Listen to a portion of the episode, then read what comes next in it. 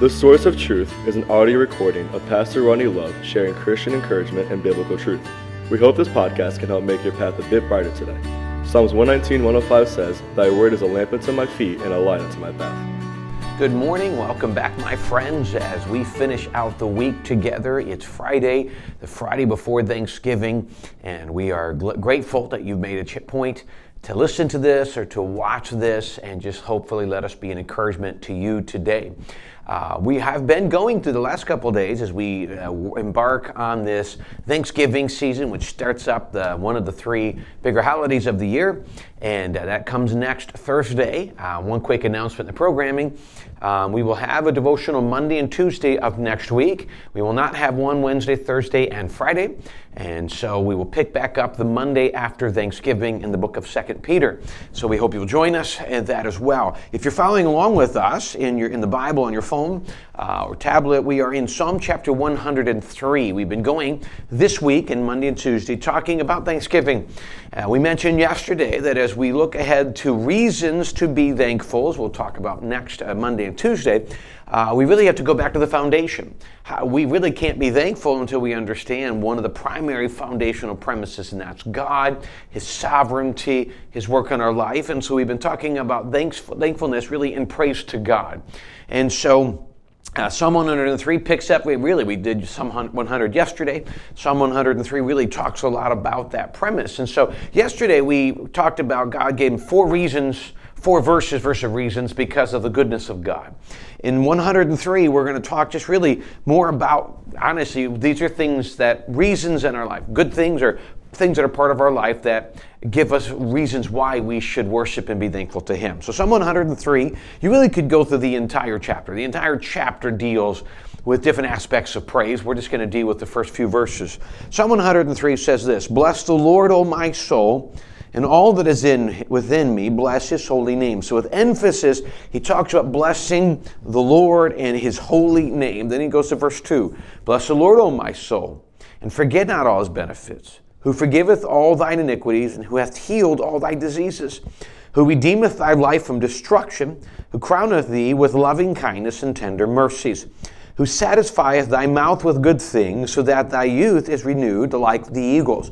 So let's go through verse 2 to 5 and unpack these verses as David starts in verse 1 with emphasis blessing the Lord, blessing his holy name, truly praising him, and then he gives, again, a few reasons why. Verse 2 uh, He forgetteth not all, uh, we should never forget all of his benefits. Again, the world likes to look and think that church and religion and God in general are oppressive. And I would state this the, the cultural term for religion, I would agree, is oppressive. I'm not a big fan of that term. Uh, the Bible uses the term religion, but today's culture, it's tainted. Today's culture, religion is a man made traditional system with a list of rules that says you have to do this, do this, do this, do this, and if your good outweighs your bad, you can get into heaven. It's not about the grace of God, it's about your works, and the good outweighs the bad. The battle I have with that, number one, is there's nowhere in Scripture that says that. Nowhere in Scripture that says that. And what little they can find a twist is so out of context. Scripture talks about, for by grace are we saved through faith, and that not of ourselves, it's a gift of God. Not of works, as any man should boast. You notice he called it a gift of God. You cannot work for a gift. Once you start working for a gift, it's no longer a gift. Romans 6, for the wages of sin is death, but the gift of God is eternal life. Here's my premise I'll just start with. If you want to say, I'm not sure if it's a gift, and you have to rip out large portions of Scripture, you're either going to put your trust of eternity in the hands of somebody's a church who continues to change their view on life and everything, or go to the Word of God that never changes, which is my challenge to you. So, but when we do that, then we can go back and look at its benefits. We can go back and see when we truly understand who God is, and not this oppressive God as trying to trick us into doing good, but a loving, gracious shepherd, as the Bible describes him, who comes alongside and helps us. And while, yes, he wants us to do good, and yes, he wants us to do right, and, and yes, he's a holy God, and yes, when you do wrong, there can be chastisement, but that's God, and that's, that's not wrong. And, and I think we sometimes come and say, well, God's only good, like we said yesterday, if he does what I want. That, that's not God, that's humanism. And then God becomes, you know, our slave. This is Almighty God, and yeah, there is submission to Him. It should be, but that submission brings with it amazing benefits, and I think that's what we miss. Verse 3 One of the benefits is He forgiveth all thine iniquities, and He heals all your diseases. Now, He starts off with iniquities. We all sin. The Bible says all have sinned and come short of the glory of God. I don't think any of us deny that. You know, you can start debating sin. I'm not doing that. The fact is, we have all sinned. We've come short of the glory of God, and He says He's forgiven those things. He just forgives them all. On the cross, when He died, He says, it is finished. Now, that was future to this passage, but he did it. He forgives our sins. If we just come and accept it, the forgiveness has already been paid for and offered. It's just a matter of accepting the forgiveness that we need to do. But He forgives them all, not just the bad ones, or not just the good ones, or not just for certain people, all. Then He says He heals their diseases. Now we understand that at this point in history and moving through to, to, to, up from here then till today, there's still diseases. What he's saying is when he died on the cross, offering us a way into heaven, he's offered us an ultimate healing. Right now, because sin is still rampant. Right now, because Satan is still free and we are still uh, sinful beings, there's going to be disease. It's part of the curse when we one day get our glorified bodies, we have we will be healed. He has offered that healing. It won't come yet, but he's offered it to us. There is a hope. There's a hope that the battles and the chaos that we see in this world do have an end. Then he goes to verse 4 Who redeemeth thy life from destruction, who crowneth thee with loving kindness and tender mercies. When you get saved, you've been redeemed from destruction. And whether that means your life kind of collapsing right now or ultimately the destruction of hell. In His love, He has redeemed you from it. He's offered you a way out of it. Then He says uh, He has crowned you with loving, loving kindness and tender mercy. He, this is how He treats you. This is what He sees in you. That righteousness that He has given, imputed, the Bible says, given to us through His Son, Jesus Christ. Uh, he says, Who has satisfied thy mouth with good things, so that thy youth is renewed like the eagles. Now, what does He mean by satisfy your mouth with good things? Well, He's talking about the idea of what we say. So he has given us, he has renewed our soul so much that the things we talk about, the things that we, you know, when we start thinking of the future and the hope, you know, we talk about, there's hope in that.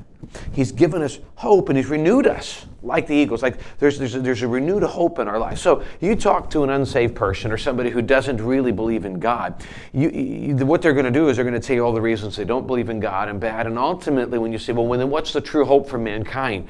Uh, they might say something like science, but generally the long term hope, there's not a whole lot. It's, rather, whether they admit it or not, they say it's a freeing thinking. It's a very depressing thinking because there's no hope. We make our own hope, they say.